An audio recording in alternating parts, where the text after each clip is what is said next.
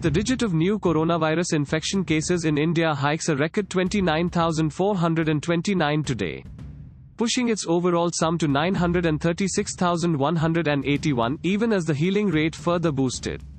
The death toll ascended to 24,309 with 582 people dying to the infection in the past 24 hours, according to Health Ministry's latest data.